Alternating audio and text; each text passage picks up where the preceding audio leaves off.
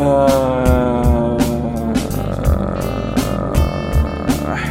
sådär ja. Hej och välkomna till Aktualitets och populär kulturpodden Kapelpodden. Det är den 23 juni 2020 och vi sitter med en konstant bakåtsträvande Nedam. Hej Nedam. Ja, men god morgon, förmiddag, dag, eftermiddag, Koffe. Hur är läget? Jo, det är helt okej. Hur är det själv? Jo då, eh, det är lugnt. Eh, allt eh, flyter på, sommaren är varm. Förutom det så, nej men det, det är lugnt, det är lugnt. Det, Sommaren är kort brukar man säga, men du säger att sommaren är varm. ja, den är, den är varm. Det kan vi väl konstatera att den är i alla fall. Jag vet inte hur det är för dig nere i Göteborg men Vi hade eh, 29 grader på midsommarafton. det är, Då var det det är varmt. ganska varmt faktiskt. Nu, nu är det nere på så här bara 24. Ja, exakt. bara- Blev du, blev du full på midsommarafton då? Det pinsamma var att jag blev ju det. Du blev det? Ja, ja, ja men jag var, ju, jag var ju hemma hos föräldrarna. Ja, nice. Det är ju skitfint ju. En Ja. liten fylla med päronen är aldrig fel. Ja, nej. Vi hade, vi hade köpt ganska många olika sorters uh, brännvin och sådär så jag testade lite olika sorter. Ja. Så blev det lite med. Fick du, du fick i dig de här beska dropparna som du la upp en bild på eller? Ja, det fick jag. Eh, det var inte världens godaste kan jag säga. Nej, kan vi, kan vi inte få höra en liten, eh, vad heter det, en liten recension på beska droppar? om det var första gången du drack det? Det var inte första gången. Nej, det var Men, inte det. Det var inte det. Nej, så jag visste vad jag gav mig in på. Men vi, vi köpte sådana här uh, nio pack, du vet, du vet sådana här små uh, fem, fem shottar, du vet. Mm, mm. Köpte några sådana. Så där, där följer med en liten bok så här. Vad alla olika passar med. Ja, den passar till fisk och den passar till efterrätt och sådär. Och så kommer man längst. Beska droppar. Passar bäst för sig själv. Jag tänker ju säga det, alltså jag vet inte riktigt vad man skulle passa ihop eh, beska droppar med annat än sig själv. Alltså, Ja, nej, jag tror inte det. Eh, kanske typ en uh, after eight kanske. Något så här sött bara för att ta upp smaken. ja kanske, ja möjligen. Det känns inte Nej, det- som något självklart liksom. Nej, men det är ju som det, som det står på paketet. Det är beska och det är droppar alltså. Det är beska eh, och det är droppar. Jag, jag, alltså jag, har ju, jag har ju väldigt svårt att förstå vad tjusningen är med beska droppar. Eh, jag, har ju, Mm. jag har ju druckit det två gånger ungefär. Eh, första gången blev jag Mm. pålurad det och andra gången så smakade jag det just för att kunna förstå smakskillnaden mot gammeldansk. Eh, Gammeldansk är ju enorm smakskillnad. alltså det går ju inte att jämföra. Gammeldansk är ju drickbart. Ja. Men beska droppar är ju inte drickbart alltså. Det är Eller, lite som en utmaning. Ja men det är så här, alltså visst det går att dricka, alltså jag menar inte så alltså. Men det, det, Mm. alltså det tar ju emot alltså. Det gör ju det. Eh, tror, tror du norrlän, norrlänningarna som gillar beska droppar, för det verkar ju vara norrlänningar generellt i alla fall min bild av det. Eh, ja, jag får den. Jag får, alltså jag vet inte, jag kan ha helt fel. Men jag får upplevelsen, eller jag känner att de, de personerna jag har pratat med som gillar beska droppar har alla varit från Norrland. Och då börjar jag tänka så här, är det, är det någon sån här Norrlands macho-grej bara? Så här, att är man från Norrland så måste man visa att man är coolare och tuffare än alla andra. Och då, gilla, då ska man gilla liksom beska droppar för det är äckligt. För det är äckligt. Ja men det är, Ehm. det är coolt att gilla äckliga saker liksom. Det är så här, som kaffe, kaffe utan mjölk i, det är jävligt Norrland till exempel. Okej, det, är lite uh, drickvärldens, de här sura sillarna. Eh, surströmming. Surströmming. Ja men Det är li- lite drickvärldens surströmming. Ja. ja, lite så faktiskt. Jag, jag, har du druckit Unterberg någon gång? Nej, Ehm, jag vet inte ens vad det är. Unterberg. Unterberg, det är typ så här gammal magmedicin som också bara är en alkoholsort. Ja, den här gröna skiten eller? Yes, exakt, precis. Mm. Kanske Underberg kanske det heter. Jag kanske säger fel. Ja, un, Underberg heter den. Inte te. Ehm, Mm. Det är någon gammal magmedicin. Alltså det smakar ju också alltså här- härke alltså. Det, det är inte gott någonstans. Ja. Det finns många sådana gamla drickor med väldigt specifik smak. Mm, verkligen. Uh, Jägermeister är egentligen jävligt specifik smak innan man tänker efter.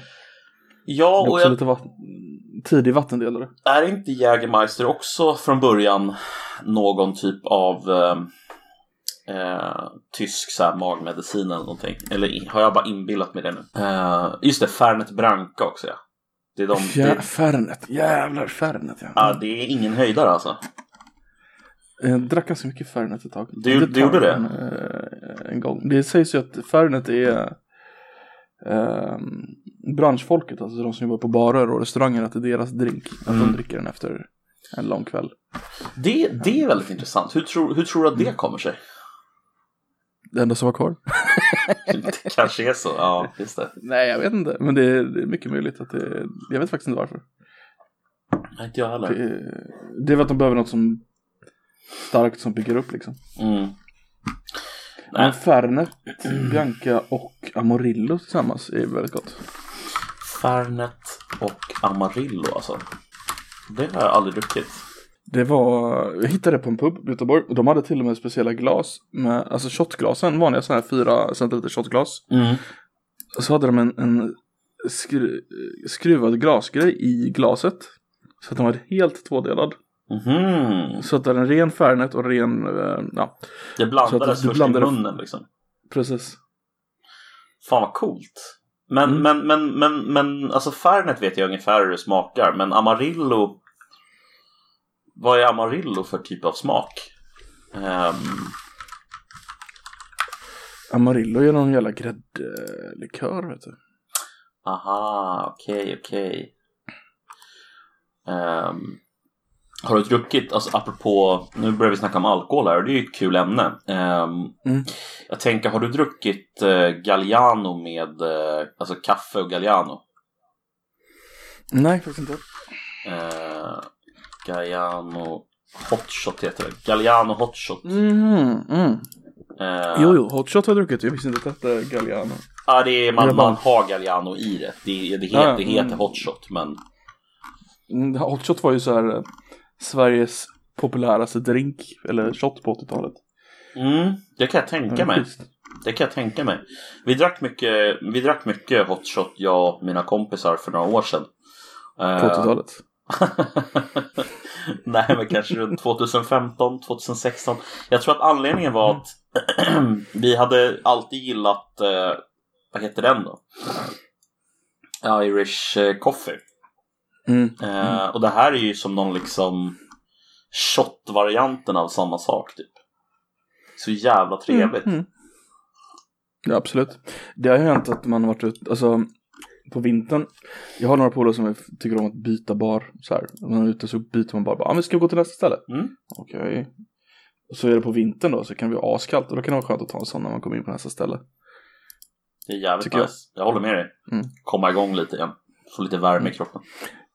Ja, men är du sån som byter bar hela tiden eller vill du sitta kvar på samma ställe? Oj, bra fråga. Ehm, Jag är så här. Om vi har hittat ett ställe och vi sitter på ett bra ställe på den baren och stället är liksom helt okej. Det är inte värdelöst, det är inte världens bästa ställe men det är ändå helt okej och vi sitter bra. Mm. Då vill jag sitta kvar. Eh, om det är så att det är liksom fullt överallt eh, och man ändå bara så här får stå i baren mer eller mindre hela tiden. Då, då kan jag gärna Mm. röra mig vidare. Men, Mm. men om man liksom sitter i ett gäng och snackar skit och har trevligt eh, så ser jag hellre att man sitter kvar om jag ska vara helt ärlig. Men eh, det är jag. Eh, hur vill du helst göra?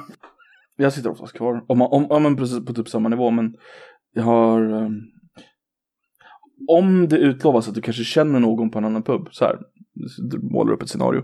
Eh, uh, hur, hur många måste ni vara i förhållande till dem var för att du ska vilja gå över till den puben med liksom dra med dig hela ditt gäng? Eh, det är en bra fråga. Eh, jag, för det första så är det så här.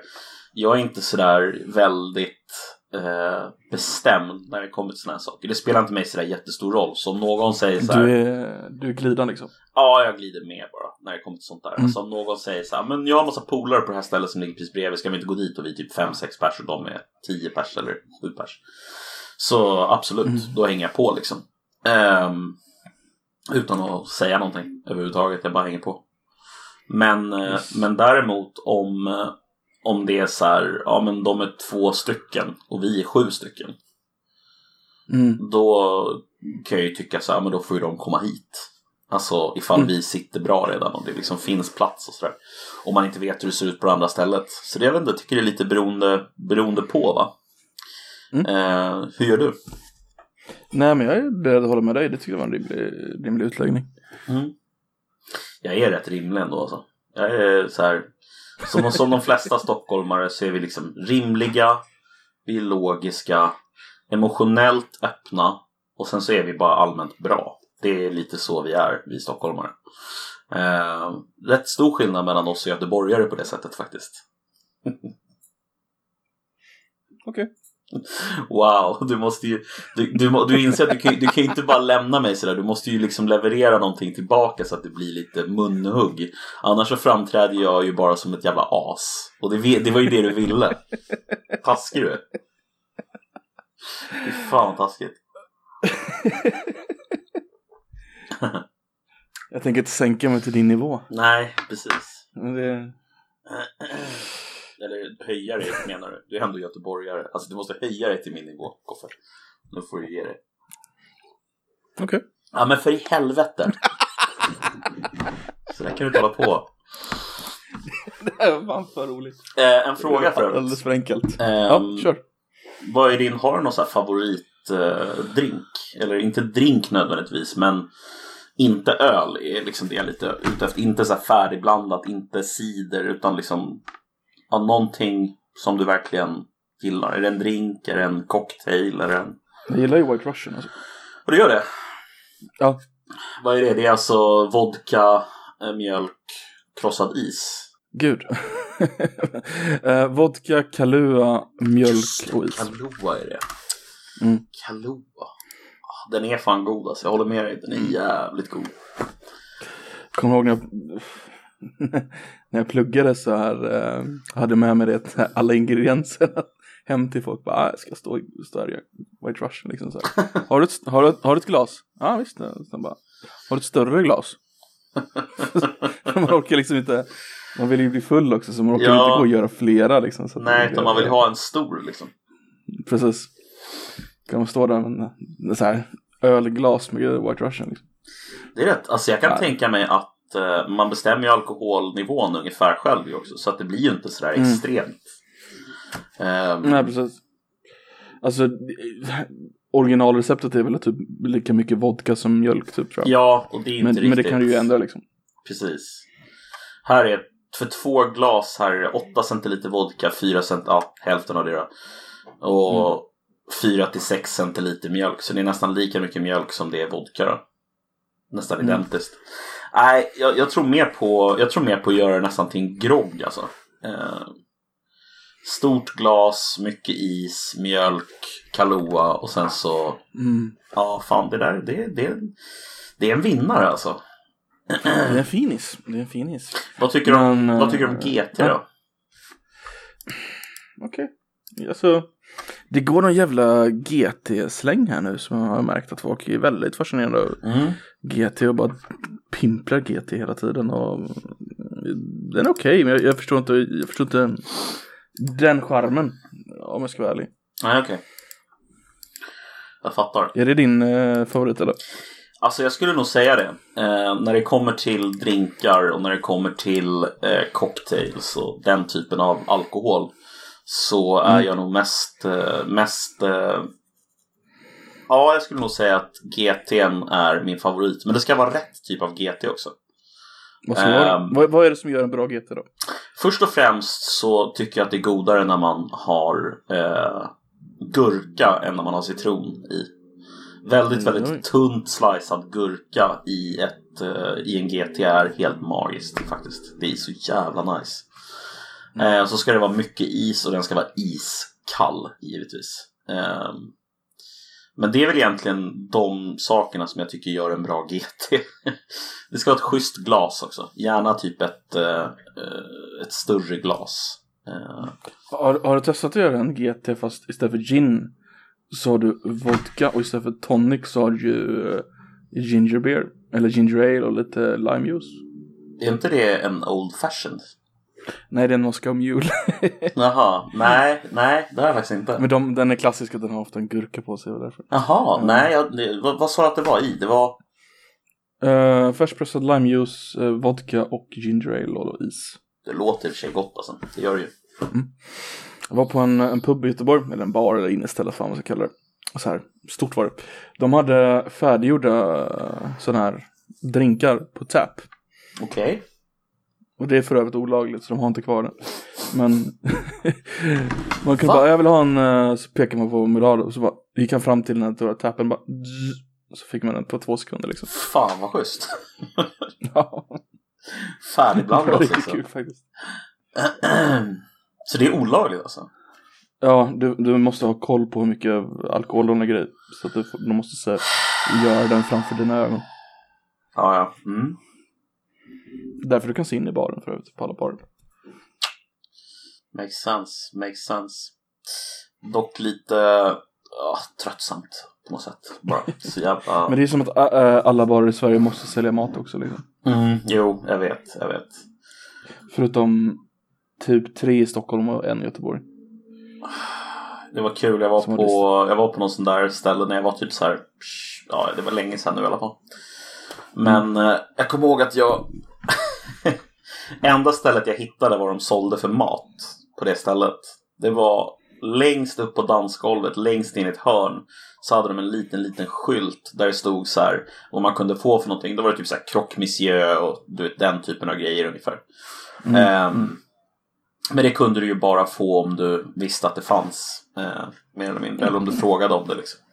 Det var ju, ing, det var ju väldigt otydligt om vi säger så. det var nog ingenting de ville sälja direkt. Nej, det brukar inte vara det. Det är inte så bra på pålägget, så att säga. Nej, Det tar ju liksom, det tar ju en personal liksom, bort från resten. Liksom. ja det gör ju det. Ehm, För att gå och laga en monsieur till någon full, något fyllosvin som står och dansar. Liksom. Det är så här, ah, nja. Ja. Men det är en väldigt udda grej för alla, alltså det är ju väldigt sällan så här när det är sent, alltså efter, man skulle kunna ha en laga typ efter elva så behöver de inte ha det. Så här, för det är ju sällan folk stannar för att käka då liksom. Ja, det gör man ju ändå Då på går ju ändå typ folk till Donken eller liksom kebaberia eller alltså så är det ju. Mm. Heter det kebaberia? Kebabhak. Kebabhak, kebaberia, kebabställe. Kebaberia låter ju jättelöjligt. Ja, det låter ju löjligt, eller hur? Det låter som någon så här... Vad, vad, är det man säger ria om? Alltså så här... Kon, Pizzerian. pizzeria, Kebab. kebaberia, pizzeria. Klipperia. ah, jag vet inte. Hur som helst i alla fall. Um, apropå, apropå, apropå alkohol. ehm, så måste jag säga att eh, jag, jag, jag, Nej du, du. Vadå? Ursäkta vad sa du? Du svarade inte om du blev full på midsommar. Nej, det gjorde jag inte. Eh, för jag blev inte full på midsommar. Jag drack en folköl. Eh, Okej. och sen så käkade jag... Ja, eller hur? Nej, det var ingen fara. Jag var bara med två polare. Grillade lite och min polare drack men jag körde bil så jag hade ingen lust att... Jag drack, jag drack en folkis liksom. Det var det. Bara för att det var gott. Ehm, men vad jag skulle säga var att jag i alla fall har förståelse för att uh, ginnet har blivit en så intressant grej för folk. Ehm, jag tror att det har att göra med att det smakar väldigt mycket och det har mycket mer liksom intressanta smaker än typ annan mer hård alkohol som vodka. Um, vad smakar vodka liksom? Sprit bara. Vodka ska ju smaka så lite som möjligt. Exakt. Det är ju bästa vodkan ska ju nästan bara slinka ner liksom. Mm. Eh, dricka rent. Det är väl så här rysk, någon typ rysk vodka säkert. Eh, vad är, är det potatis man gör vodka på? Mm. Det är det va? Mm, ja, vad jag vet. Ja, Jag tror det också. Nej, Nej det, är, det, är, det är nice. Jag gillar det. Apropå ingenting. Eh, har du eh, följt med i nyheterna i veckan? Det... Delvis. Ja, men det har jag väl gjort. Herregud. Svårt att missa. Har du sett den fantastiska intervjun med våran eh, utrikesminister? Det, alltså, jag har inte sett hela, och jag har, men det har varit svårt att missa välvalda delar. För hon har ju inte gjort... eh, så väl ifrån sig. Nej, eh, kan man inte påstå. Men det roliga är att det har varit väldigt enkelt att missa henne om du bara läser svensk media. Du, Mm. läs, du måste läsa svenska alternativ media eller sociala medier. Mm. För att ha. Men hon gjorde ju bort sig som fan, det vet jag. Hon gjorde bort sig ordentligt verkligen. Eh, Ann Linde. Ann Linde. Alltså det som jag tycker på något sätt är lite fascinerande med hela grejen det är att, att man kan välja en person eh, internt inom Socialdemokraterna som säkert är jätteduktig på massa saker.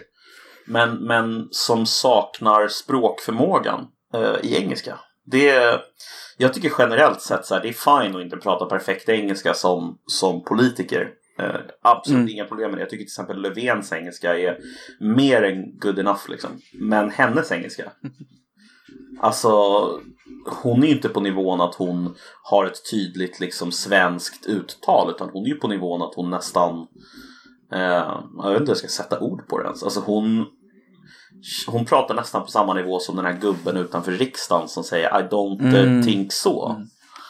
Eh, Alltså grejen när man lyssnar på um, Löfvens engelska det är ju att han har svårt att hitta orden men han vet vad han vill säga. Han vet, han, det är uppenbart att han förstår folk på engelska exakt. Mm. Anna Lind, Ann Linde. Det är fan... Du kan inte ha samma Eh. namn som Anna Lind liksom. Det går inte. ja, precis. Nej men hon, hon uh, kändes lite som en nybörjare på engelska faktiskt. Ja, um, ordentlig nybörjare. Alltså, she speaks like this when she speaks almost. It's very, very bad.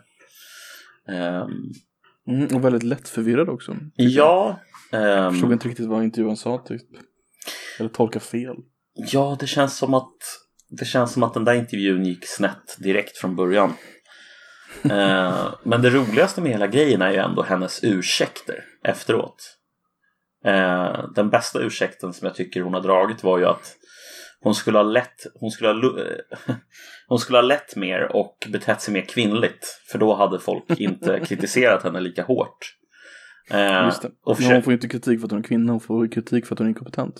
Ja, exakt. Men alltså, det är så fascinerande tycker jag att hon försöker liksom ta sig ut ur skandalen, eller vad man ska kalla den för, genom att skylla på sitt kön. Ja. Sexism-kortet liksom. och har antagligen funkat väldigt bra. Ja, det måste jag ha gjort det. Eller hur? Mm. Eftersom hon har så lätt att dra det liksom. Det är nästan, Ja. nästan slentrianmässigt upp med kortet. Ja, men det är bara för att jag är kvinna liksom. Eh, Ja men det är ju Lex Mona Sahlin liksom. Jag lånade pengar från staten för att jag är kvinna. Ni tycker inte om det för att jag är kvinna. Det här är mina korta kjolar, ni tycker inte om dem för att jag är kvinna. Alltså, för, för övrigt, pratar inte Mona Sahlin ungefär så som man skulle förvänta sig att en kvinnlig variant av Trump skulle prata? Tycker inte du att det vore bra att om vi i Sverige tillsammans köpte en Toblerone och delade på den så alla barn fick smaka?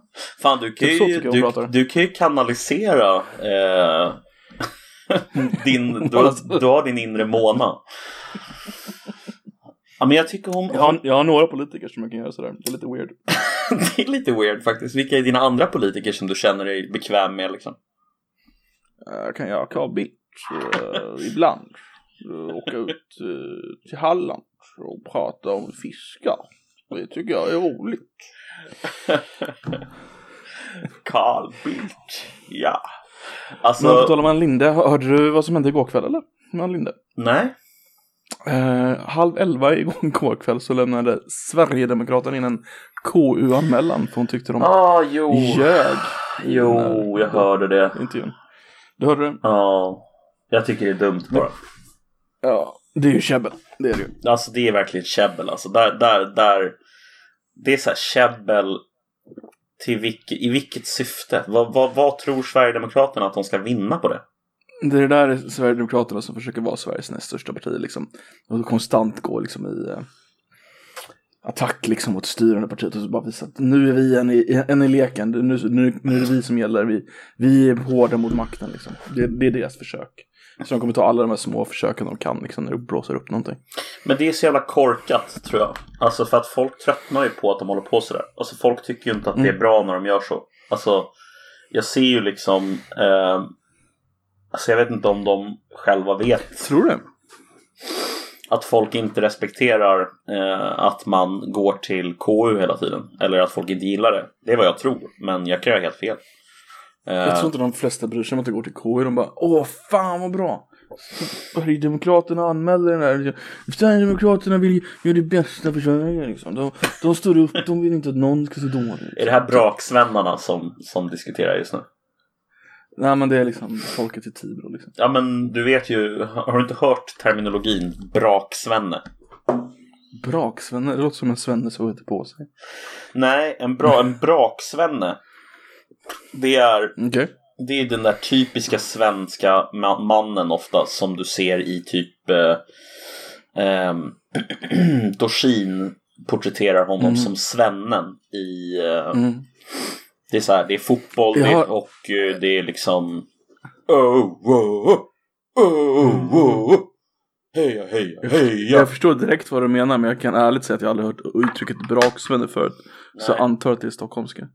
Eh, jag vet inte, det kanske, jag vet i alla fall antagligen är Stockholm som sitter liksom med så här avundsjuka på den ohämmade maskulinitet som resten av svenska männen får Som visa. Som. Stockholmsmannen får visa. Sa braksvännen Precis. precis. Ja, jo, det är sant. Precis. Det är sant. Det är sant.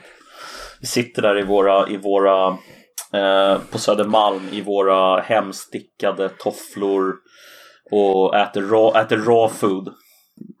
LGBTQ-certifierade hemstickade koftor. Ja, Som exakt. kliss sticker lite. så Som här, står offer. Det står bara offer på dem. Så här. Det är en liten så här offer. Ehm, nej, men eh, nej, men jag tänker att alltså, jag håller med dig om att typ den typen av svensk, om man nu Mm. skulle kategorisera det så, är säkert skitnöjd. Mm. Eh, Gamla sossar helt enkelt. ja, men absolut. Men, men jag tycker också att det finns ett gäng människor som är så här, men vad ska det där känna till liksom? Mm. Men antagligen är det de som är lite mer insatta i politik och följer politiken. De blir nog lite mer. Mm. Om man bara följer det slentrianmässigt så tror jag inte man bryr sig speciellt mycket. Nej, då kanske det bara känns skönt att någon, att någon liksom Markerar. markerar, drar kniven ur, ur slidan och hugger lite. Ja. Nej men fan, vad kan det leda till annars liksom? Hon gjorde bort sig liksom. Nej, det kommer ju inte leda till någonting. Mm. Jag menar, KU har ju inte heller någon, eh, de har inga tänder liksom. KU kan ju inte göra någonting. De bara, ah, det var, det var inget bra det där. De bara, ah, okej. Ja, ah, det är bra. Ta- tack för att ni sa Du det. får inget svar för det du säger är trams. Du får inget svar för det du säger är trams. Det är det bästa som hänt i KU. Du, du ska veta hut. Ja, Anders Björk mot eh, Carl Lidbom va? Det låter rätt. Mm. Men de har inga tänder alls alltså. KU nej. Mm. Nej. Är synd alltså. Du kan, alltså du kan, du kan utöva makt i själva parlamentet eller i riksdagen sen. Genom att eh, helt enkelt, Mm, eh, ja, Hänvisa till. Precis, hänvisa till Mm. KU-undersökningen och sen så till exempel göra en uh, misstroendeomröstning eller någonting sånt där. Det kan du göra. Mm. Men du kan göra en missförstånd i vilka fall som helst egentligen. Precis. Eh, exakt. Så att det är liksom KU bara- som sådant har ingen direkt makt. Tyvärr. Ehm, Nej. jag vet inte, vad, vad, tycker du om sånt där egentligen? Så här som att till exempel man tog bort eh, eh, tjänstemannaansvaret och såna här grejer. Tjänstemannaansvarets borttagande är ett av de största problemen i svensk modern historia. Du tycker det? Alltså, på, alltså jag tycker det är helt fördrävligt. Det, det är ju lätt till en förslappning. Mm. Alltså, det, För det, det var ju inte alla tjänstemän som, alltså jag tror att det var över en viss nivå. ja, ja. Men det, det är så- ganska rimligt att det är över en viss gräns som har ett ansvar. Liksom att chefen på en myndighet har ett ansvar istället för och inte Pelle som är praktikant liksom. Mm. Men det, måste, alltså det är ju ett myndighetsutövande. Du ska, klart du ska kunna utkräva ansvar. Alltså du kan ju utkräva ansvar från en jävla bostadsrättsförening. Jo, det Det kan du. ju, alltså, du har ju ett årsmöte där varje gång eh, ansvarsbefrias de. Ja, nej, det går alltid igenom ett ja, men vad fan. Mm. Du har ändå möjligheten att utkräva ett ansvar. För om någonting går fel så är det någons fel. Mm. någon måste kunna hålla sig ansvar. Nu har vi bara det här problemet att riksdagen som vi egentligen ska hålla ansvariga, vilket vi aldrig gör för vi röstar igenom samma jävla riksdag varje år, eller var fjärde år. Nu skickar vi bara vidare, till, ja men det står det bara, ah, nej men det är tjänstemannen som eh, ska ha gjort det här, det visste inte jag någonting om, säger Löfven varje jävla gång någonting händer. Så det är aldrig någon som får ta ett ansvar. Så skickar vi bara runt dem och uppgraderar dem. Fodrar dem heter det. Rätt partibok, eller hur? Mm. Nej men fan, kommer ihåg åh, när de var rä- rädda förra valet att SD skulle komma typ bli regeringsparti. Och så här 400 tjänstemän går ut och bara vi vägrar göra vad de säger om de blir, blir Ja, just det. Det var väl UD som gick i bräschen för det, va? Mm, precis. Och där, alltså på riktigt så borde varenda en av dem avskedats. Ja, jag håller med dig. Absolut. Alltså, Det är fullkomligt orimligt att, eh, att ta ställning som tjänsteman på det sättet. Det är, Ja. Du är tjänsteman, så håll käften när det kommer till sånt där. Jag är ledsen, men du, du, ska, hålla, du ska hålla din jävla käft. Håll din käft. Du är inte politiker. men, du ska speciellt göra när du inte kan ansvarsutkrävas. Nej men alltså om du nu mot all förmodan att du känner att det här kan inte jag ställa upp på. Då hoppar du, Mm, då, får du, du då får du avgå eller sluta på ditt jobb Mm. eller byta jobb eller Alltså Precis. det handlar liksom om politik och du är inte politiker, du är tjänsteman. Mm, Du är tyst. precis. Det Jag håller med, jag håller med. Det är hårt kanske, men det är vad fan. Alltså någon jävla måtta får det fan vara på Det är inte aktivismen. så jävla hårt alltså. Nej, nej. Att det det styr, alltså de, de, de partierna som svenska folket har röstat igenom ska ha rätten att styra landet. Det är Mm. inte så jävla hårt. Nej, nej, Vänta. det är det inte. Det är det ju faktiskt inte. Hur tror du det kommer bli nästa, nästa... Såg du Centerpartiets utspel igår? Det de gick ut och sa att de skulle ha strängare invandring är det de gick ut och sa att vi samarbetar inte med Sverigedemokraterna. Gick de ut och sa det samma dag, båda två sakerna? I- Ja.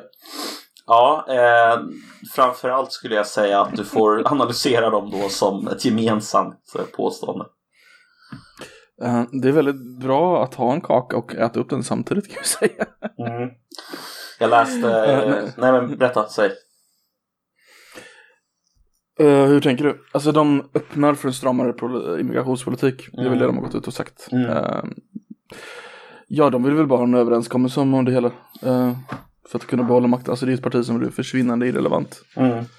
Mm, mer och mer. Alltså de måste ju visa att de är villiga att samarbeta åt alla håll nu igen. Ja, alltså jag vet inte. Så, Jag... så, vänta, alltså, en- alltså, sen så tror jag det är föga tro, troligt att de har ändrat sig i, i sakfrågan egentligen. Jag tror inte de bryr sig. De är tillräckligt isolerade de där människorna. Eh, det är så få som röstar på dem. Så att de är liksom, de som röstar på dem fortfarande är väl isolerade från uh, invandringsproblematiken. Mm. Eller är indoktrinerade på något sätt. Jag tror inte, jag tror inte de har ändrat sig egentligen. Nej, men det tror inte jag heller. Eh, jag läste den här artikeln av, eh, av Viktor Bart Kron. Han säger så här, precis det som du just sa. Han sa att äta kak Centerns plan att äta kakan och ha den kvar. Eh, och då säger han så här att, eh, och det är det här jag egentligen håller med om. Han säger så här. Vägen till den sak politik C skulle plädera för går snarare via en smal uppgörelse, alltså den här klassiska politiken som man Mm. har fört, där man ihop med framförallt V och MP kan trycka ihop Socialdemokraterna framför sig som i januariavtalet. Alltså att man med V och MP då skulle ha en mer öppen migrationspolitik. Och då är det så här, detta är uppenbart, så varför gör man på det här sättet? Eh, och då, då säger de så här, antingen så är det för att eh, C mest av allt bara vill lösa ut frågan en gång för alla så att man kan släppa den. Eller eh, att Centern eh, egentligen inser och tycker att det vore vettigt med en stramare migrationspolitik men att de helst vill slippa stå för det själva. Eh, att då S och M får göra det. Men jag, jag fattar liksom inte riktigt, alltså för mig så känns det som att det här är inte bara kohandel utan det känns, och inte en kovändning utan det här är liksom det här är 180 grader, det här är liksom från ingenstans bara. Alltså jag, om någon hade frågat mig så här, vad är det, vad, vilket parti kommer gå ut och eh, säga att de är villiga att ändra ställning i eh, migrationsfrågan? Så hade jag nog svarat till exempel Vänsterpartiet innan jag hade svarat Centerpartiet, nästan. Inte riktigt, men alltså Det finns ju något i Vänsterpartiet att eh, om de hade varit riktiga arbetarpartier så hade de ju vänt frågan på länge sedan. ja. Um, Um, ja, men jag håller med dig. Det är, väldigt, det, det är förvånande att de vänder i frågan, men det är väl mm, i ärlighetens namn positivt om än lite väl sent. Ja, absolut. Jag tycker att det är jättepositivt ifall de faktiskt har vänt sig i frågan. Uh, ja, jag tror att en hyfsat stram migrationspolitik långsiktigt är ganska viktigt faktiskt.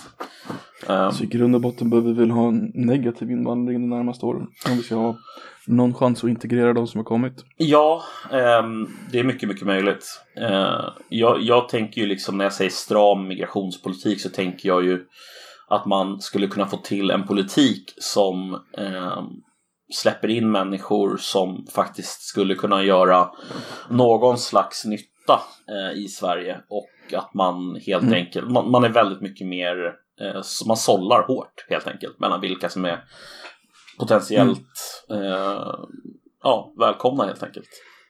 Mm. Eh. Det kan ligga någonting att vi, vi blir lite mobbade i Norden nu för vår, dels för vår invandringspolitik men även för vår coronapolitik. Mm. Att vi är helt instängda. Jag tror faktiskt att, om jag ska vara ärlig, så jag tror att har, vi har ju blivit helt instängda på grund av vår coronapolitik. Mm. Eh, så vi får inte resa runt i Norden, men alla andra nordiska länder reser ju runt med varandra. Mm. Om jag ska vara helt ärlig så tror jag att vår invandringspolitik väger in lite. Att de tar tillfället i akt att liksom straffa svensken för att han gjort fel. Liksom. Mm. Det kan, kan I och med att alla andra nordiska länder har en helt annan invandringspolitik. Men jag tycker, de har klagat på så också. Men jag tycker också det är så roligt att man liksom, eller roligt, tragiskt kanske snarare, att alltså så här, Historiskt när man har diskuterat eh, invandringspolitik och migration och asylpolitik. Eh, där är olika saker egentligen. Men, men alltså när man har mm. diskuterat de här frågorna eh, på nationsnivå så har Sverige gjort gällande hela tiden att vi följer reglerna. Punkt slut liksom. Men mm. grejen är den att det har ju Danmark och Finland också gjort. Det är bara det att de har följt reglerna på ett sätt som är mer i linje med den eh, strategin långsiktigt som de har velat ha. De har ju inte så vitt jag vet i alla fall fått några eh, liksom stora eh, viten mot sig från EU. Nej, nej. Så att jag menar, det, alltså det där är ju en tolkningsfråga vad som är att göra någonting i linje med, med EUs regler. Liksom. Det, det, är inte så enkelt. Sverige är ju Bror Duktigt-syndromet, vi vill alltid vara bäst i klassen. Ja, Jo. Eller våra ledare vill alltid vara bäst i klassen. Sagt. Vi vill framstå ju... som den där moraliska supermakten. Eh, Precis. Och det Men vi gör viktigt. det till alla grejer, liksom så här med plastskatten och va, alltså EUs vapendirektiv som kom för inte så länge sedan. Mm. Vi tolkar det hårdast. Ja. Över hela, hela Europa bara för att vi vill. Och sen så skyller vi på vapendirektivet. Nej men vi kan inte göra något annat för det är vapendirektivet. Nej, vi kan göra hur, ganska mycket annorlunda, men det är att ni vill framstå som duktigast. Mm, precis. Ja, men det, det, jag vet inte var det där kommer ifrån alltså. Var, var, var, varför är det så i Sverige? För att alltså det där, det där som du säger, det är ju ett beteende som det är nästan genomgående, mm. alltså genom massa olika eh, saker. Det är inte bara i migrationspolitiken utan det är ju Tycker man ser det tydligt nu i Corona, man såg det i eh, Man ser det överallt tycker jag. Mm. Vad det beror på, det är väldigt svårt att veta. Um, ja. Inkompetenta politiker har vi ju. Um, osedvanligt inkompetenta politiker. Um, jo, men varför ser det ut så? Om det nu stämmer, varför ser det ut så i Sverige? Jag, bara, jag, jag försöker fundera på framtiden, men jag tror vi, kombinationen med att ha inkompetenta politiker som vill se stora ut på en internationell uh, marknad så som EU är, gör väl att de försöker då ta, alltså ta det så långt de kan och visa att de är duktiga fast de inte är duktiga för de, har inget, de står inte för någonting egentligen. Alltså, de står ju ganska nära varandra de flesta politiker förutom i typ invandringsfrågan. Mm. Det är väldigt lite spelrum i den svenska politiken. Ja, jag, bara, jag bara funderar, jag funderar liksom på om det är något alltså, kulturellt, alltså något svenskt kulturellt som gör att vi väljer fram den här typen av politiker och att den här typen av politik faktiskt fungerar i Sverige. För uppenbarligen så har den ju fungerat tills den inte fungerade. Alltså jag menar som i de blev valda på den politiken. Mm, jag förstår. Jag tror inte de blev valda på den politiken, jag tror de blev valda för sitt parti. Jag tror Sverige fortfarande röstar på parti, inte på politik. Mm. Snarare än det... sakfrågor liksom. Ja. Ja, det är uppenbart att Sverigedemokraterna växte i takt med att missnöjet med eh, invandring slash asylfrågan eh, växte mm. liksom. Så att... Alltså, Det har ju, jag tror på 90-talet så hade, jo det var på 90-talet, mitten av 90-talet så hade Expressen gjort en undersökning om svenskarna ville ha mer eller mindre invandring och så var det ju en jättestor majoritet emot invandringen. Mm. Och den, om du ska, den har ju fortsatt konstant. Det har fort, alltid varit en majoritet emot invandring. Mm. så att det är alltid, men ändå har vi röstat för det liksom. Så det är Mm. ju det är en motsättning att vi skulle rösta för politiken. Vi röstar ju för något annat uppenbarligen. Ja. ehm. Ja, alltså så här. Skulle de få ihop ett långsiktigt överenskommelse, eller en långsiktig överenskommelse typ med eh, Moderaterna och Socialdemokraterna som någon slags garant för att det blir långsiktigt också. Eh, Även om, speciellt om SD inte får vara med och bestämma, så tror jag nog att SD på sikt, om folk blir nöjda med lösningen, så kan de tappa rätt ordentligt faktiskt. Ja, Eh, absolut. Men det är under För dåligt missnöjesparti. Ja, de är, de är inte så jävla duktiga alltså. Eh, de har mest bara liksom glidit på en räkmacka de senaste typ tio åren i just den Precis. frågan. Eh, för att de, det är så uppenbart att inget annat parti har vågat liksom ta tag i den frågan. Och det, är- det är så uppenbart att det finns Mm. problem kopplade till den frågan. Både ekonomiska, sociala och till och med politiska. Så att det är liksom... Ja, jag vet inte. Ja, så den, den här kompetenta i partiet är ju partiledaren. Alla andra är ju typ idioter, Mm. verkar det som. Ja. Ja, faktiskt. Men det, det är också ganska intressant att det alltid ska vara en uppgörelse om allting i svensk politik. Mm. Men, alltså det är inget parti som vågar ta i en fråga, utan istället går man ihop och så gör man en uppgörelse om det. Som, som invandring, som försvaret, som pensionen. Allting är en uppgörelse mellan partier. Nej men nu har vi redan beslutat det här, nu kan vi inte ändra någonting. Nej. Men så allting, det blir liksom ingenting som blir, det gör ju nog att folk bryr sig mindre om, eh, om sakfrågorna. Utan sakfrågorna bestäms i en jävla uppgörelse mellan alla partier. mm. det är jävligt sjukt egentligen att det är en uppgörelse ja, jo, alltså jag, visst, men samtidigt så är det ju så här liksom, alltså jag köper det, men, men det är ju också en fråga om att det ska hålla ju. Visserligen. Men om du gör något bra så håller det ju. Alltså, Ah, inte pensionssystemet är ju skräp. Ja, Jag ser, alltså vad... Jag kommer ihåg att jag, det var ett sak sedan jag var på jobbet där, äh, jävla corona, men jag kommer ihåg att när man åkte hem, så var ju varje dag, så såg man pensionärer gå igenom äh, soppåsarna vid hållplatserna för att leta pant. Och det Mm. var liksom, de hade sina rundor liksom, man, så, man kunde bara, ah, nu är klockan X, nu kommer den pensionären kommer där och gå igenom den soptunnan. Så man visste liksom några pensionärer på vägen. Mm. Och det är ju för att pensionärer har ju fan inga pengar alls. nej, nej Så så det är en jättedålig jävla uppgörelse med pensionssystemet. Uppenbarligen. Men, men, men alltså, Ändå kan man inte kampanja på det. Att förändra det, för vi har en uppgörelse. fast jag tänker att alltså det där är ju, alltså då utvärderar du ju det på liksom ett av de sakerna som blir resultatet, det vill säga att det är väldigt många pensionärer som har väldigt dåligt med pengar. Jag håller ju med dig om det, det är ju tragiskt. Eh, Men, Men är, det, alltså om du ska utvärdera ett pensionssystem är det typ det absolut viktigaste sättet att utvärdera det. Om pensionärerna har pengar eller jo, inte. jo, jo, det är det definitivt. Men jag menar att alltså, det är ju egentligen kopplat till en massa andra ekonomiska frågor i systemet. Så att till exempel, alltså jag tycker ju också att en av de absolut viktigaste åtagandena egentligen som en nation har är gentemot de som faktiskt har jobbat och gjort rätt för sig genom Mm. hela sin, eh, liksom, ja, hela sitt liv egentligen. Och att de sen ska få du- dugliga och liksom schyssta liv efter de har gått i pension. Det tycker jag är bland det viktigaste. Men, Absolut. och det jag menar med men här, det är att alltså det är ju fortfarande så att det är kopplat till de andra ekonomiska, eh, så att säga, frågorna eh, i samhället som kostar pengar. Eh, det är ju en hel budget som ska balanseras. Det får ju liksom inte kosta vad som helst. Eh, jag vet att det är en självklarhet, men, men Mm. någonstans är det ändå så här.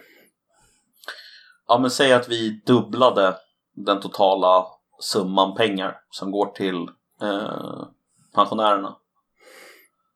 Alltså jag förstår vad du försöker säga, men nu vet ju både du och jag att svenska staten skiter ut pengar på skit. Precis, och det är Så- dit jag vill komma. Mm. Det, är dit, det är precis dit jag vill. Alltså så här, Ja, vad för någonting skulle man kunna liksom ta bort?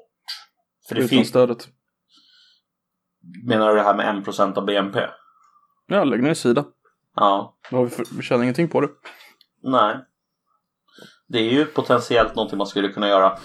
Eh, man skulle kunna... Eh, Nej men seriöst, vad skulle vi ha för negativ in inverkan på Sverige som stat om vi la ner sida? Ja, det skulle väl mestadels vara i tappat liksom tappa ansiktet lite som Mm. moralisk stormakt som vi ser oss själva som typ.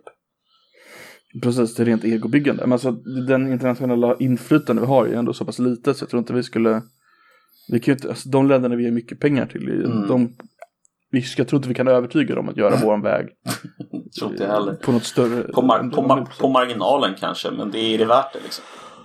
Ja, precis. Jag tror fan vi ger pengar till Kina för övrigt. Det gör vi säkert. Det gör vi säkert. Ehm, men, men alltså, ja, hur som helst. Det, det är uppenbart att det finns många svarta hål där pengar bara rinner Mm. ut ur systemet. Eh, och jag ser väl liksom gärna att man tittar på det och liksom börjar i Mm. den änden för att sen kolla på okej, hur mycket pengar går att frigöra och vart ska vi, ska vi liksom ta bort de pengarna i systemet helt, det vill säga att man betalar mindre skatt eller ska vi föra över de pengarna någon annanstans eller ja, du vet. Det Mm. Eh, Men jag förstår inte riktigt vad, vad din in, inverkan är. Alltså, ni, alltså, du, du håller med om att pensionärer får, vissa pensionärer kanske då, får för Mm, lite pengar. mm. Och du håller med om att det finns pengar att spara på andra ställen. mm. Så vad, vad, är, det- vad är det du genuflektar emot här? Nej men jag, jag så här, alltså det är så lätt att komma med enkla lösningar på det här problemet och bara säga, ja men det är bara att höja, det är bara höja skatten och ge pensionärerna mer. Ah, ja. Eh, jag säger inte att det är din lösning, men jag säger att det är många Nej, som förstår. reflekterar över sådana här frågor och så är det bara så men det är bara att höja skatten. Men vi har redan ett skattetryck som är eh, bland det högsta i världen. Eller Mm. till och med kanske är här, nummer två eller tre, typ efter Danmark. Ehm, så att det här med att bara höja skatten och liksom lösa problemet. Alltså det skjuter ju bara problemet framför dig, tänker jag. Alltså det vi skulle behöva göra är ju verkligen att göra en ordentlig genomlysning av eh, vad budgeten faktiskt går till. Och sen få liksom tydliga förslag där någon, Mm. ett parti Mm. bara säger så här. Vi vill ju klippa bort så här mycket pengar för att vi tycker att de sakerna som det går till är inte rimliga. Alltså som till exempel föreningsstödet. Ska, är, det, är det rimligt att jag kan få stöd ekonomiskt för att starta en liten spelförening med mina kompisar där vi spelar Dungeons and Dragons? är det rimligt? Nej, egentligen inte. Jag tycker inte det. Jag tycker att ska jag, det kan jag göra för mina egna pengar. Var, varför måste jag få statliga pengar för det? I don't get it. Det är en, vad heter det, något som är kvar från socialdemokratins högdagar kan jag tänka mig. Liksom. Ja, De, eh, vi har det ju... som något vackert liksom. Vi, vi gillar ju verkligen föreningsgrejer i Sverige. Vad fan, det finns ju Verkligen. folk som har så här Kurdiska föreningen sitter och lyfter så här massa pengar för att typ Ja. så här språka på kurdiska. Liksom. Det är så här, men lägg av. Jag är ledsen alltså. Ni, ni, får, ni får behålla er kultur hur mycket ni vill, men inte för statliga pengar. Hur mycket pengar går det på föreningsstödet i Sverige egentligen? Kan kolla här bara. Så här, ateljé och studiostöd för konstnärer. Eh, Stockholms, st- alltså det här är Stockholms stad, så det är på kommunnivå. Stockholms Mm. stads ateljé och studiostöd kan sökas av dig som är yrkesverksam kost, konstnär eller nyutexaminerad inom bild och formområdet. Stödet är ett engångsbelopp upp till 18 000 kronor per år under en treårsperiod. En engångsbelopp tre gånger. Ja, Eh, det där är bara en grej liksom. Alltså det där är ju vad är här? stöd till konstnärlig produktion och kulturevenemang. Är du yrkesverksam kulturaktör och arbetar med konstnärlig och kulturskapande verksamhet? Skapar du publika möten med stockholmarna och stadens besökare? Eh, vad kan man få här då? Ansökan? Man kan, få, man kan få pengar i alla fall. Hur som helst, det är mycket pengar som går till den här typen av grejer i alla fall. Det kan vi väl konstatera. Det är mycket pengar, absolut. Ehm, Men undrar hur mycket som är från, från eh, kommuner och landsting och hur mycket är det som är från staten? Jag vet inte. Det är säkert mest från kommuner och landsting egentligen. Antagligen. Så att det måste du ner och grotta i på kultur eller på kommunnivå säkert. Men ändå, alltså det är vad fan lös det bara. Alltså lyft upp de grejerna på statlig nivå och ta bort dem eller något. Jag vet inte. Jag, fan, jag är less. Jag är less. Jag är less på sånt här. Vet du det? Jag är less på det här. Mm? Massa Jag jävla stöd Jag- till grejer. Alltså tänkte- fan. Jag tänkte på ett gammalt talesätt eh, i veckan. Hard times create strong men, strong men create good times. Good times create weak men and weak men create hard times. Ja, just det. Det är en Och klassiker. det är just nu där vi är i slutet där. Weak men have created hard times. Så nu väntar vi på några hard men som ska skapa god tid. Ja, vi får Nej men det är se. lite så, eh, eh, cyklarna liksom. Allting går ju cykliskt. Men tror du verkligen, tror du verkligen det ligger någonting i det där? Alltså jag, jag, jag, för instinktivt när man hör det så låter det ju rimligt. Men sen är frågan så här, är det verkligen rimligt? Ja, på något nivå, på en viss nivå är det väl rimligt absolut att vi har att dåliga tider. Att efter, efter bra tider blir det dåliga tider och sen efter dåliga tider för blir det bra tider. Det blir bra på tidsaspekten. Mm. Eller? Ja, kanske. Jag vet inte. Jag, jag tänker väl att den där... Ingenting var ju för evigt, inte ens Sverige liksom. Nej, nej, så är det ju. För övrigt, eh, jag hittade precis eh, nybildningsstöd. Mhm. Har ni just bildat en förening? Då kan ni söka stöd för ert första verksamhetsår, för verksamhetsår om ni uppfyller rätt kriterier. Stödet kallas formellt nybildningsstöd och handläggs av idrottsförvaltningen i Stockholms stad. Eh, så här kan man få lite till pengar för att man har startat en förening. Så ska vi starta en förening, Koffe? Kaffepoddföreningen. Mm. Vi har ju möjligheten att söka både i Stockholm och Göteborg. Jag säger ju det, det är ju fan, fantastiskt. Eh, vi har ett, ett eh, chapter i Göteborg och ett i Stockholm och sen så slår vi ihop det på någon nationell nivå så att pengarna hamnar hos oss. Det är perfekt. Precis. Fan vad fint. Hur mycket får vi då för Stockholm? Eh, bara för att starta det så får vi 6 000 kronor och sen så får vi ska se här Eh, regler för verksamhet för barn Lovstöd. Nybildningsstöd Medlemsaktivitetsstöd ska vi kolla på, vänta Mm. Ehm. Stödbelopp per medlemsaktivitet. Mellan 13 och 20 år så får vi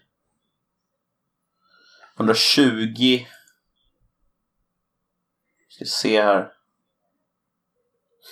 Stöd ges för aktiviteter som utförs av medlemmar i åldern 7 till 20 år samt för medlemmar med funktionssättning från och med 7 års ålder.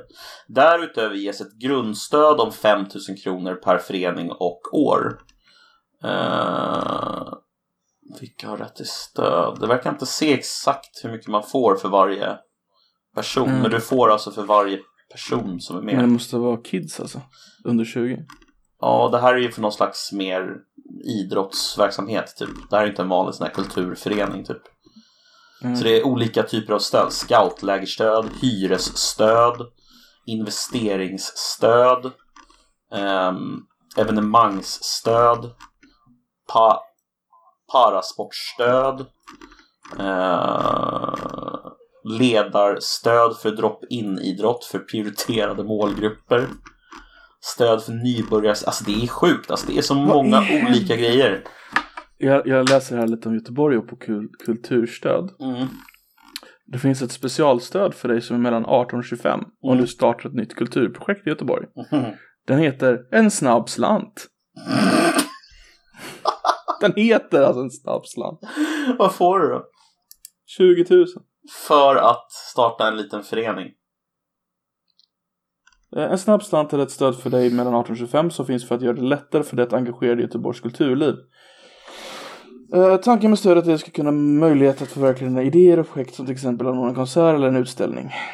Ja, Men det, det, det som jag kan tycka någonstans är så osmakligt med det här. Det är att de som håller på med det här, alltså de som, de som Mm. lyfter de här stöden.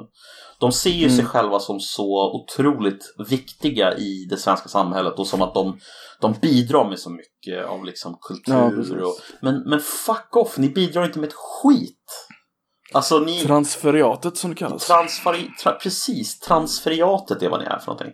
Ni, ni, ni, ni, ni, ni är precis lika jävla meningslösa som eh, folk som eh, inte har något annat eh, liv än att gå på socialstöd hela livet. Och jag kan, jag kan fatta att det sker liksom. Men, men...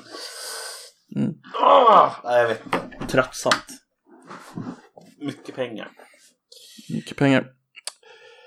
Mycket pengar. Visste du för övrigt att eh, Folkhögskolan får ju pengarna från Kulturdepartementet? Alltså, De får inte pengar från, eh, från skoldepartementet eller från skol... Eh, det är därför sidan. det folkhögskola. Det är därför det heter folkhögskola och inte högskolor. Alltså. Mm. De har ju ett helt- Det är någon sån här skräpad med andra. De får ju, alltså betygen fungerar ju helt annorlunda än i vanlig skola. Eh, Är det så? Ja, ja, herregud. Man, Jag är fak- faktiskt inte så insatt. det funkar som så att man får ett gemensamt betyg av alla lärare eh, som de sätter på dig från 1 till 5. Eh, så du får ett betyg och det motsvarar från 1 till 5 hur kapabel du är att studera vidare på högskola. Det är ungefär det som är bedömningen i slutändan. Liksom. Men alltså är det alltså någon slags ehm, Typ för folk som har det svårt och sånt där, typ att komma in på marknader och sånt där. Eller komma in på högskola. Få lite extra stöd. Är det det som är tanken Ja. Eller är det bara flum eller? Nej, det är, det är delat. Alltså det är så här, för det finns ju en del av det handlar ju liksom om att skaffa sig en gymnasieutbildning. Alltså full, fullgöra en gymnasieutbildning. Då kan du göra det antingen via komvux eller så kan du göra det genom folkhögskola. På det sättet är det fantastiskt bra. Eh, men, men det som folkhögskolan också pysslar med det är ju eh, ja, transfererande verksamhet skulle jag säga. Alltså där de har liksom enorma eh, liksom projekt där det är så här, ja men lär dig bli en teaterkonstnär typ. Eh, vi kan kolla lite. Eh, folkhögskolan Folkhögskola kurser. Ska det finns för kul. Sök kurser på folkhögskolan. Eh, Med, i fairness, eh, vanliga högskolors sommarkurser är ganska fucked up också. du, ja, ja, jag håller med dig. Det är, det är helt korrekt. Eh, vad var det, vad var det Fredman pratade om senast där? Det var ju något kul. uh, Muminkunskap var det va? Ja, just det. Muminkunskap. Ja, men det, det är sånt. Det känns viktigt att vi spenderar våra skattepengar på det. Eh, Sen så vet vi, känner jag ju en som går uh, postapokalypsstudier. På sommarkurser. Ja. Ja, Kanske i och för sig ganska relevant för vad, vad som kommer hända inom vi tio är år. på väg dit ändå liksom. Ja. Ja, precis. Eh, nej men här, eh, här, här kan du få gå en kurs till exempel tycker jag. Abstrakt och intuitivt måleri på Skurups folkhögskola. Eh, Eller kanske agera utan att diskriminera på Röda Korsets folkhögskola. Eh, Ja, Korsets folkhögskola också. Jajamensan. Eller aktiv senior. Ja. Eh, det är nog lite tidigt till det, men jag, upp, jag uppskattar tanken. Eller den här på PROs eh, högskola. För folkhögskola. Akupressur för husbehov. Ja. Ja. För husbehov. Ja. Okej. Akvarellmålning. Det är ganska många akvarellmålning ser jag. Jävlar vad många det var. det är typ flera. Det är typ 30 stycken. Olika kurser i akvarellmålning. Ehm, ja, nej men det, jag, jag vet inte. Jag, Mm, nej, men jag förstår. känner du också bara en allmän känsla av så här, nej men någonting som inte rätt står rätt till? På samhället eh, totalt eller på din folkhögskolakurs? Nej, i relation till statens budget och liksom vad pengarna går till. Alltså, eh, det här är ju bara ett exempel. Alltså, men, men det finns ju många sådana här exempel. Mm, men det var lite det jag menade med eh, Weak Times, att jag tror att det är något allmänt fel på vår Mm. samtid. och Att vi kom, alltså, jag har sagt det förut, jag tror att den här meta, metaforen om pendeln som svänger, det är samma sak med att bli strongman, Mm. uh, create strong times. Så någonting, vi närmar oss botten på någonting som är svårförklarligt och det kommer vända Mm. någon gång, Mm. förhoppningsvis inom vår livstid. Mm. Men det är någonting med den här tidsåldern som är jävligt konstig alltså. Det blir bara konstigare och konstigare. Ex eskalerande Det konstigare. blir bara konstigare och konstigare. Jag kan hålla med dig. Det, det, det blir bara Nej men alltså på riktigt, det känns som att vakna upp varje dag så är här man lär, man sig något nytt liksom. Ja. Som har varit jätteweird. Typ, de har börjat riva George Washington-statyer i USA. Fattar ni inte att det är en jävla landsfader? ja, men han Ja, var ju... visst, jag, jag är inte så mycket för honom. Ni kan ha kvar kronan, engelska kronan för min del, det gör inget. Men vad fan. Om man är amerikan, då finns det ju fan ingen man kan hedra mer än George Washington. Han var ju fan emot slaveriet, om det är det ni är liksom irriterade Ja, men han var ju rasist. Hallå. Han var ju inte det, det var ju. Klart han var. Alla äldre människor var rasister, just det. Alla, Han alla är ju vit. Han är ju vit. Hallå. Statyn var i och för sig ganska bronsfärgad. Ja, men han var vit. han var i alla fall det.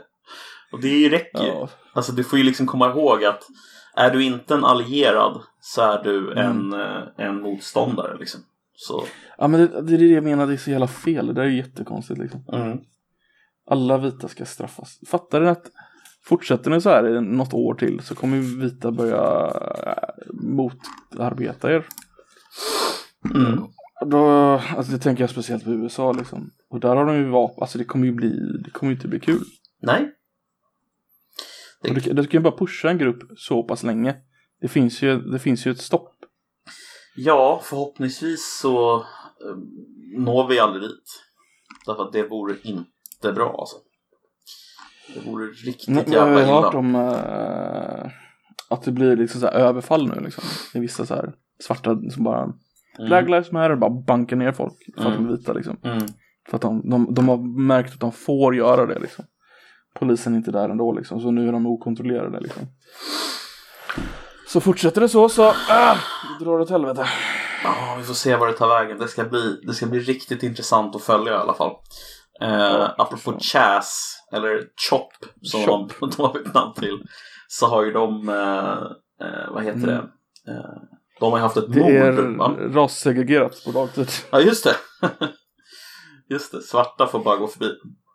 Och vita Bara får stanna utanför. inne på dagarna. Mm. Kfram till typ klockan sex på kvällen tror jag det är. Ja, men det jag tycker det känns Men det roliga är att de har så få svarta i, i det området fortfarande. För alltså Seattle är vitt som fan. mm. Så att de som bevakar gränsen är en massa unga vita människor. Så bara, nej du är också vit, du får inte gå in. Men det är ju, det är ju någonting fel med alltså så här, hela woke woke Ja, ja. människorna, alltså woke-rörelsen, alltså, de är ju, de har ju tappat det för länge sedan alltså. De har ju totalt Precis. spårat ur. Jag, jag, jag kom på ett nytt ord här, häromdagen. Eh, wo- woke-kariatet. Okej. Ja, så att istället för, ja men alltså så här. Man pratar om patriarkatet eller matriarkatet. Ah. Man kan prata om liksom eh, proletariatet. Man kan prata om, eh, vad heter den här klass, eller den här som folk har börjat säga nyligen om eh, de som är under proletariatet. Eh, Lumpenproletariatet. nej, ehm, de som vi har i vårt samhälle idag menar de, som är marginaliserade. Fan, jag kommer inte på vad de kallas för. Ja, Jag spelar- inte vilka du menar. spelar ingen Sorry. roll i alla fall. Men, men jag tycker själva termen är rolig bara. Liksom, Wokariatet. Mm. Våra kulturella eh, guider i, i djungeln. Mm. De som berättar för oss vad vi får och inte får tycka och säga och känna. Mm. Jag tyckte det var ganska smart sagt förra veckan om mig själv. Totalitär tolerans. Ja, jo men det är precis. Mm. Det, Det är det. det är ju det det är. Alltså det är totalitär tolerans. Det är tolerans eh, på de här villkoren eller, eller håll Mm. käften. Verkligen. Exakt så. Eh, och det, ja. Jag tycker vi kan lägga då till, till, till totalitär tolerans så, så lägger vi det som en, Mm. som en grej. Så att vokariatets, eh, vokariatets eh, signum är to- totalitär tolerans. Ja, vi får se hur länge vi överlever vokariatet. Mhm. Inte länge.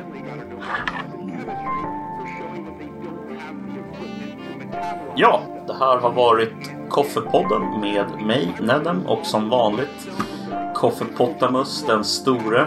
Eh, och vi tackar för oss. Tack för mig. Tack för mig. Ha det gött. Hej.